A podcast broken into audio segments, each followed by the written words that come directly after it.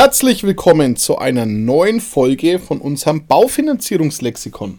Und zwar Baugeld gibt mit den heutigen Buchstaben W und meinem Weggefährten, dem Michi zu meiner Linken. Grüßt euch und meinem Nachbarn, dem Dimi. Hi, Servus. W, Dimi, wird viel? Ja, starten wir gleich durch. Endlich mal wieder ein Buchstabe, der eine eigene Folge geschafft hat. Gehen wir weiter. Gehen wir weiter. Starten wir mit dem Weg. Der Weg ist das Ziel, also das Wegerecht. Jo. Das Recht zum Überqueren eines anderen Grundstücks äh, ist häufig eingetragen. Bestes Beispiel bei mir, ich habe ein Doppelhaus, mein Bruder wohnt hinter mir. Er muss natürlich über mein Grundstück laufen, um zu seinem Haus zu kommen. Aus diesem Grund hat mein Bruder ein Wegerecht. Ja, schön für deinen Bruder, damit er zu seinem Haus kommt. Wäre sonst schlecht, wenn er sich nicht anständig aufführt, dafür nicht hinter. Wichtig ist bloß, dass das Wegerecht auch vernünftig gestaltet wird und nicht kreuz und quer übers Grundstück, sondern idealerweise am Rande des Grundstücks führt, Genau. weil ein Wegerecht kann durchaus auch manchmal wertmindernd sein für das gebende Grundstück. Also sprich, wenn ihr ein Grundstück kauft oder habt, auf dem ein Wegerecht eingetragen ist zugunsten eines hinter euch gelegenen Grundstückes und das Wegerecht geht aber kreuz und quer über euer gesamtes Grundstück und im blödesten Fall durch euer Haus, dann ist es nicht so nice. Weil dann darf jeder nämlich durch, der das hintere Grundstück besitzt oder Egal bewohnt. wo. Ja. Deswegen Wegerecht spannend. Man muss eins haben, wenn man eben ein Grundstück hat ohne direkte Zufahrt. Aber bei uns im ähm, Gespräch mit dem Notar wurde das astrein eingezeichnet. Ja. Also das ist eine Linie, die führt am Rande des Grundstücks hinter. Klar zu erkennen. Die Bank wird immer die Urkunde sehen wollen vom Wegerecht, was Natürlich. denn genau äh, vereinbart ist. Deshalb, wenn Wegerecht da ist, könnt ihr euch schon gerne teilweise an die Gemeinden wenden, ne? dass sie diese Urkunden äh, raussuchen für euch. sollte eine vorhanden sein oder wenn es ein neues Grundstück ist, das zum Beispiel unter euch geteilt wird, weil ihr mit Freunden baut oder mit irgendeiner anderen Baugemeinschaft baut. Wichtig ist, dass man weiß, wenn es ein Wegerecht gibt, wo führt es durch. Genau. Nächstes Thema ist eine Wertermittlung Auf die sich ein kreuz und queres Wegerecht ausübt. unter Umständen. Ganz genau. Ja, über Werte haben wir schon das ein oder andere Mal geredet, sei es jetzt Verkehrswert bei V, sei es jetzt Ertragswert bei E, sei es jetzt allgemein die Wertermittlung wie heute und mit der Wertermittlung werden dann die tatsächlichen Verkehrs- oder Beleihungswerte einer Immobilie festgelegt. Bei Eigentumswohnungen bzw. Ein- oder Zweifamilienhäusern erfolgt die Bewertung in der Regel über das klassische Sachwertverfahren. Da sind Faktoren der Bodenwert und der Bauwert. Also Grundstücksgröße mal Bodenwert, Grundstücksgröße bis zu einer gewissen Anzahl an Grundstücksquadratmetern. Genau, hat man im letzten Podcast richtig. Ganz genau. Und wie der Michi gesagt hat, Bauwert, also Kubikmeter umbauter Raum mal Baukosten bzw. Wohnfläche mal durchschnittlicher Preis je Quadratmeter Wohnfläche. Und wie auch schon äh, erwähnt, wird der Wert eines Mehrfamilienhauses über den sogenannten Ertragswert bestimmt und dieser wird aus der Jahreskaltmiete, äh, Jahresnetto-Kaltmiete errechnet. Genau, mit einem bestimmten Faktor. Manchmal mehr, manchmal weniger, je nach Lage, je nach Ortschaft. Und natürlich auch unter Einflussfaktoren Bewirtschaftung, Renovierungs- Instandhaltungsstau, Risiken, Vermietbarkeit etc. etc. Weiter geht's. Oh, ein spannendes Thema, Demi, die Wohnfläche. Oh. Gibt es auch immer mal wieder Diskussionen? Ja, Wohnfläche ist im Prinzip nichts anderes als die Fläche, die ihr tatsächlich bewohnt. Bei jedem Bauantrag und bei jeder Finanzierungsanfrage ein ganz, ganz wichtiger Bestandteil, führt sehr oft zu Verwirrungen, weil die Wohnfläche nämlich äh, berechnet werden muss. Es gibt eine Be äh, Berechnungsgrundlage der Wohnfläche und diese da lautet in den Grundzügen 100% der Grundfläche von Räumen mit einer Höhe von mindestens 2 Metern. Also wenn der Raum 2 Meter hoch ist, dann wird die Grundfläche als Wohnfläche genommen, sofern der Lichteinfall auch gegeben ist. Also eine Kellerfläche ohne Fenster, ohne Lichteinfall oder nicht genügend Lichteinfall ist trotzdem keine Wohnfläche, sondern dann Nutzfläche. Also auch hier ganz wichtig, Thema Licht. 50% der Grundfläche von Räumen mit einer Höhe zwischen einem und zwei Metern sowie nach allen Seiten geschlossene Räume, zum Beispiel Wintergärten. Ähm, kommt vor beim Dachgeschoss. Ga ganz klassisch bei uns in Franken. Ja. Mit Kniestock gebaut, ne? Außer es ist halt ein Flachdach. Ne? Richtig. Haha. Aber auch hier wichtig zu beachten, wo geht welche Neigung hoch, ab wann ist die 1 Meter Linie, ab wann ist die 2 Meter Linie sichtbar und erkenntlich eingezeichnet. Hier ein Verweis an das Thema Grundrisse, Ansichten, Schnitte, also Pläne. Ganz, ganz wichtig. Solltet ihr euch holen, beschaffen oder vom Makler anfordern. Und maximal 50% der Grundfläche von Balkonen, Loggien oder Dachgärten, wenn sie zum Wohnraum gehören und so ausgewiesen sind. Ha, ist ein schwieriges Thema, ne? Schwieriges Ja. Thema, weil teilweise akzeptieren aber einer gewissen Größe die Banken nur ein Viertel Ja. dieser Räume. Also sieht man immer mal wieder in dem einen oder anderen Exposé Penthouse-Wohnung mit einer riesigen Dachterrasse. Ja, gut, äh, alles schön und gut, Leute, aber wenn die Bude 40 Quadratmeter groß ist und die Dachterrasse aber theoretisch 60 Quadratmeter groß ist und dann frecherweise die Hälfte der Dachterrasse als Wohnfläche angerechnet Ja, werden das ist schlecht. und dafür auch noch 8000 Euro der Quadratmeter verlangt und aufgerufen wird.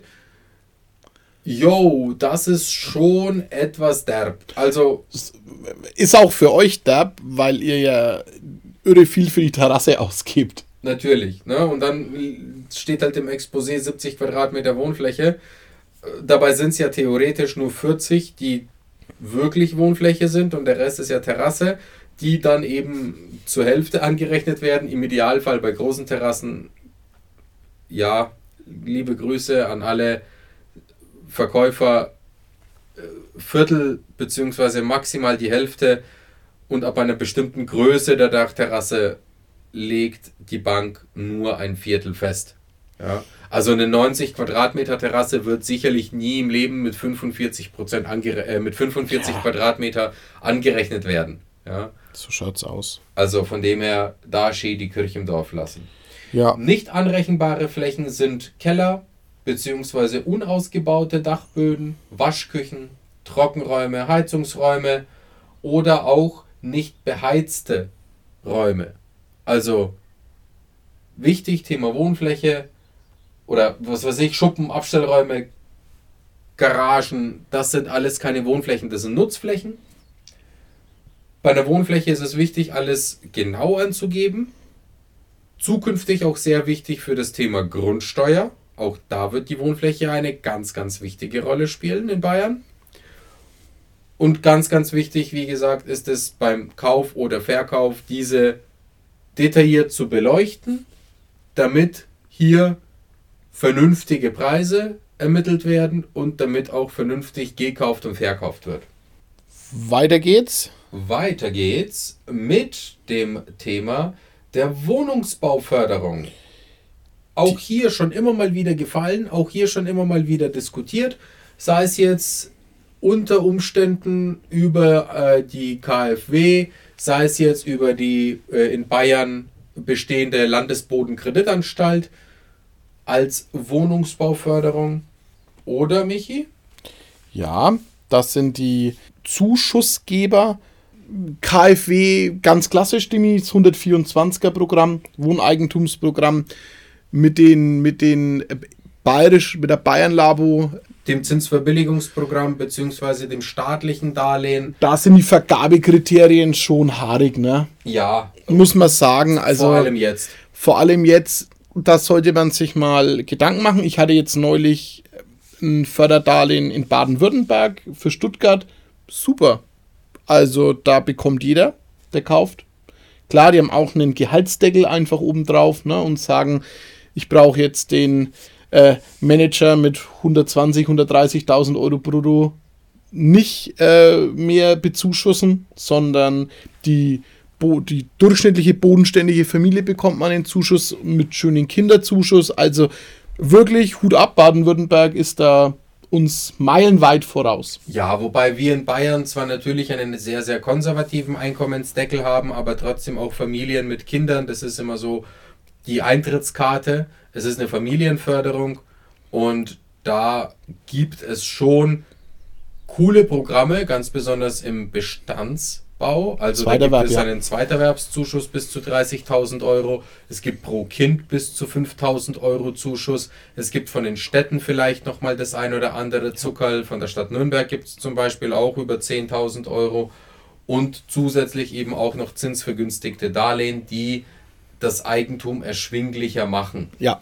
Vorteil bei den Wohnbaudarlehen aus der Bayern Labo, diese werden im Grundbuch immer im zweiten Rang platziert. Das heißt, die werden von der erstfinanzierenden Bank, die im ersten Rang steht, als theoretisches Eigenkapital, was die Beleihung angeht, angerechnet. Also man kriegt dadurch einfach viel, viel bessere Konditionen bei der Bank in Kombination eben mit der Labo Wohnungsbauförderung.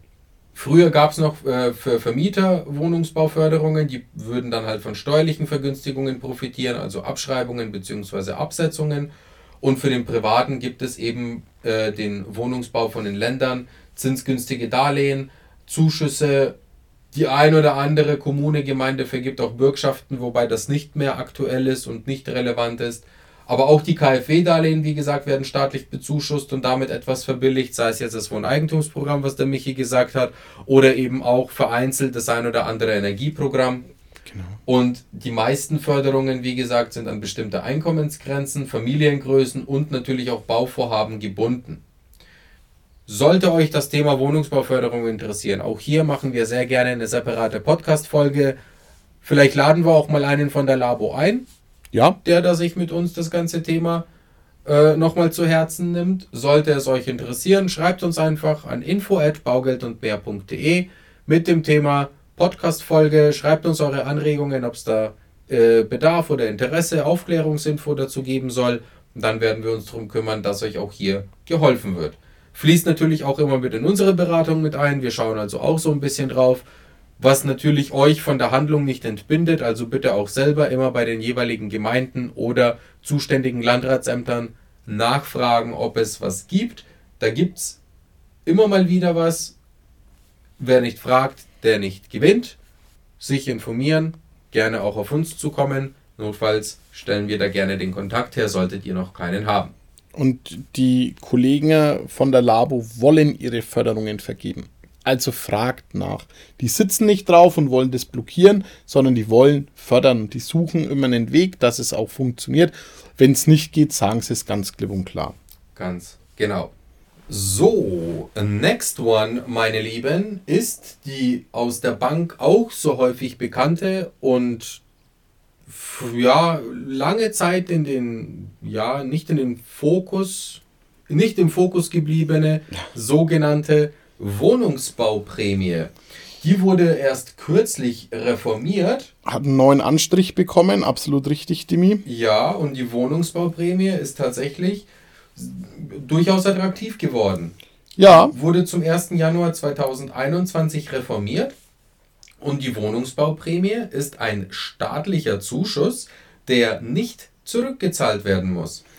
Das heißt, wenn man einen Bausparvertrag abschließt oder einen Bausparvertrag hat und sich ein Eigenheim bauen, kaufen oder renovieren, renovieren möchte und eine bestimmte Einkommensgrenze erfüllt, kriegt Wohnungsbauprämie. Wie hoch ist die Demi?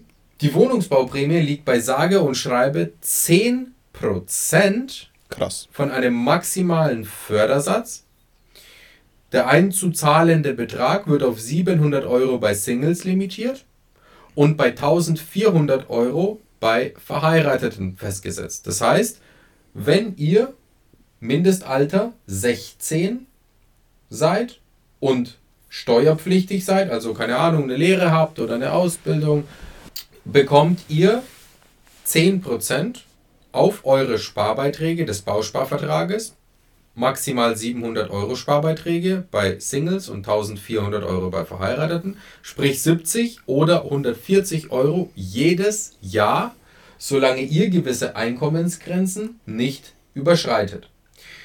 Diese liegen bei Singles bei 35.000 Euro zu versteuerndes Einkommen und bei Verheirateten bei 70.000 Euro zu versteuerndes Einkommen. Auch nochmal ganz geil bei der Wohnungsbauprämie, Leute bis 25 können sich die Wohnungsbauprämie auch einfach nach einer Haltefrist auszahlen lassen, ohne Verwendungsnachweis. Keine wohnwirtschaftliche Verwendung notwendig in dem Fall, richtig, Demi? Sehr gut. Einkommensgrenzen, wollen wir dazu noch einen Satz sagen? Gerne, weil immer die Rede von äh, zu versteuerndem Einkommen ist. Also zu versteuerndes Einkommen steht immer auf eurem Steuerbescheid. Das ist nicht das Bruttoeinkommen, weil theoretisch, nur als Beispielsrechnung, wenn ihr 40.000 Euro Bruttoeinkommen habt oder 42.000 Euro Bruttoeinkommen habt, werden davon abgezogen die Vorsorgeaufwendungen, also sprich die Krankenversicherung, Arbeitslosen, Pflegeversicherung, Rentenversicherung, die Sonderausgaben und die Werbungskosten. Richtig. Und so kommt man ganz schnell von dem 42.000 Euro Bruttoeinkommen auf 34.000 Euro Bruttoeinkommen, also zu versteuerndes Einkommen. Und somit auf eine Förderfähigkeit. Ja, und 42.000 Euro brutto ist auch schon eine Größenordnung. Das sind also locker 3500 Euro brutto Monatsgehalt. Das muss man auch erstmal erzielen. Und alles bis dahin. Leute, macht euch einen Bausparer, zahlt dort einfach 50, 60 Euro monatlich ein, dann kriegt ihr 10% vom Staat. Das sind 70 Euro jedes Jahr, solange diese Einkommensgrenze nicht sprengt. Risikolos. Auch bei Verheirateten. Ganz wichtig. Macht es, nimmt das Geld doch mit. Ja? Geht bei so, so vielen Konstellationen, wird so oft liegen gelassen und man unterschätzt da wirklich die Einkommensgrößen, weil gehen wir mal vom Single weg, gehen wir mal zum Paar mit zwei Kindern über. Nur als Beispiel, ihr verdient als Paar 100.000 Euro brutto. Dann werden auch hier wieder die Vorsorgeaufwendungen abgezogen, also wie schon gerade gesagt, Rente, Kranken, Arbeitslosen und Pflege. Kinderfreibeträge von zwei Richtig. Kindern werden abgezogen. Sonderausgaben und Werbungskosten und dann seid ihr bei 68.000 Euro zu versteuerndes Einkommen. Sprich, selbst wenn ihr über 100.000 Euro verdient, seid ihr förderfähig und kriegt einfach 140 Euro jedes Jahr geschenkt. Das könnt ihr grob überschlagen. Das entspricht eigentlich einem monatlichen Bruttolohn bei 12 Gehältern von 8600 Euro und ihr bekommt trotzdem noch Wohnungsbauprämie. Das ist schon derb. In der Familie mit zwei Kindern durch die Freibeträge. Also es lohnt sich auf alle Fälle. Ähm, gebt euren Wohnungsbauprämienantrag ab wenn ihr schon einen Bausparvertrag habt. Wenn ihr noch keinen Bausparvertrag habt, lasst euch gerne beraten. Es rentiert sich wirklich. Auch hier kommt gerne vorbei. Bausparen ist auch ein Steckenpferd von Baugeld und mehr.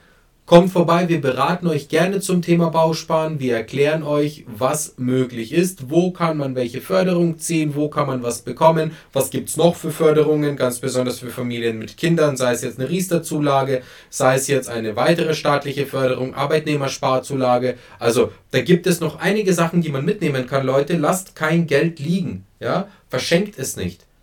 Wohnungsbauprämie ist seit 2021 ein wirklich cooles und attraktives Ding, das man mitnehmen soll. Also von dem her, Fragen gerne uns www.baugeldundmehr.de, bucht euch einen Termin über den Reiter Bausparen und dann können wir auch gerne darüber quatschen. Ja, Demi, jetzt hatten wir in dem Zusammenhang schon das ähm, Wort wohnwirtschaftlicher Zweck bei der Verwendung der Wohnungsbauprämie. Ja. Wollen wir da noch ein bisschen drauf eingehen, was ist denn ein wohnwirtschaftlicher Zweck? Gut, ein wohnwirtschaftlicher Zweck ist eine Verwendung des Geldes für Bau, Kauf Modernisierung, Renovierung oder Erwerb von Bauland oder Erbbaurechten oder Erwerb von mit dem Haus oder Grundstück verbundenen Gegenständen. Also nur als Beispiel eine überdimensionierte Satellitenanlage ist auch eine wohnwirtschaftliche Verwendung. Oder auch ähm, sich ein, ein Wohnrecht in den Seniorenstift zu kaufen. Auch. Also selbst ähm, für den letzten Wohnsitz kann ich die Wohnungsbauprämie verwenden. Ja. In dem Fall jetzt. Oder ein ne? Bauspardarlehen. Oder ein Bauspardarlehen. Genau. Also richtig nice. Meistens läuft es natürlich äh, auf die zuerst von dir genannten Punkte raus, Dimi. Ja, oder Kauf das, keine Ahnung, oder Modernisierung. Eine ja. Sauna, ein Pool. Ja, alles wohnwirtschaftlich. Alles wohnwirtschaftlich. Richtig gut.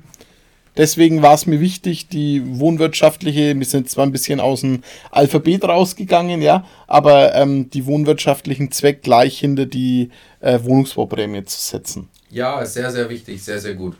Gehen wir mal zum nächsten Begriff über. Das ist das so allgegenwärtig bekannte und fast schon öde Wort Wohnungseigentum. WEG? Ja, Wohnungseigentum ist das Eigentum an der Wohnung als auch an den Miteigentumsanteilen des Gemeinschaftseigentums. Zum Beispiel einer Wohnung in einem Mehrfamilienhaus. Hatten wir auch schon, ne? Hatten wir auch schon. Richtig. Es gibt natürlich die WEG, die Wohnungseigentümergemeinschaft. Und es gibt natürlich dazu, wie soll es denn auch anders sein, ein Wohnungseigentumsgesetz. Und das ist die rechtliche Grundlage und in dem Gesetz wird definiert, was für Rechte und Pflichten der jeweilige Eigentümer oder die Eigentümergemeinschaft oder Gesellschaft hat. Ja. Verwaltung, Räum- und Streupflicht, Hausordnung und so weiter und so weiter wird alles in dem Wohnungseigentumsgesetz definiert. Und die Wohnungseigentümergemeinschaft, die dann daraus quasi resultiert, ist an dieses Gesetz gebunden und kann dann äh, eine Verwaltung bestimmen, die eben sich mit dem Objekt beschäftigt und das dann verwaltet und betreut. Perfekt. Dimi. Ja. Damit bringen wir W von unserer Seite zum Abschluss. Sollte euch noch was einfallen? Sollten wir was vergessen haben? Bitte meldet euch. Unter info at baugeldundmehr.de. Unsere Kontaktdaten findet ihr in den Show Notes. Wir sagen vielen lieben Dank, dass ihr eingeschaltet habt. Danke fürs Zuhören und wir freuen uns, wenn ihr wieder einschaltet, dann zu unserem letzten Podcast vom Alphabet. Mit dem Baufinanzierungslexikon, mit dem Michi, mit mir, powered by Baugeld und mehr. Vielen lieben Dank, passt auf euch auf, bis zum nächsten Mal. Ciao, bis zum nächsten Mal. Präsentiert von den Finanzierungsexperten der Metropolregion seit 2002. Kaufen, bauen, modernisieren. Wir finden die richtige Bank für Ihre Immobilie. www.baugeldundmehr.de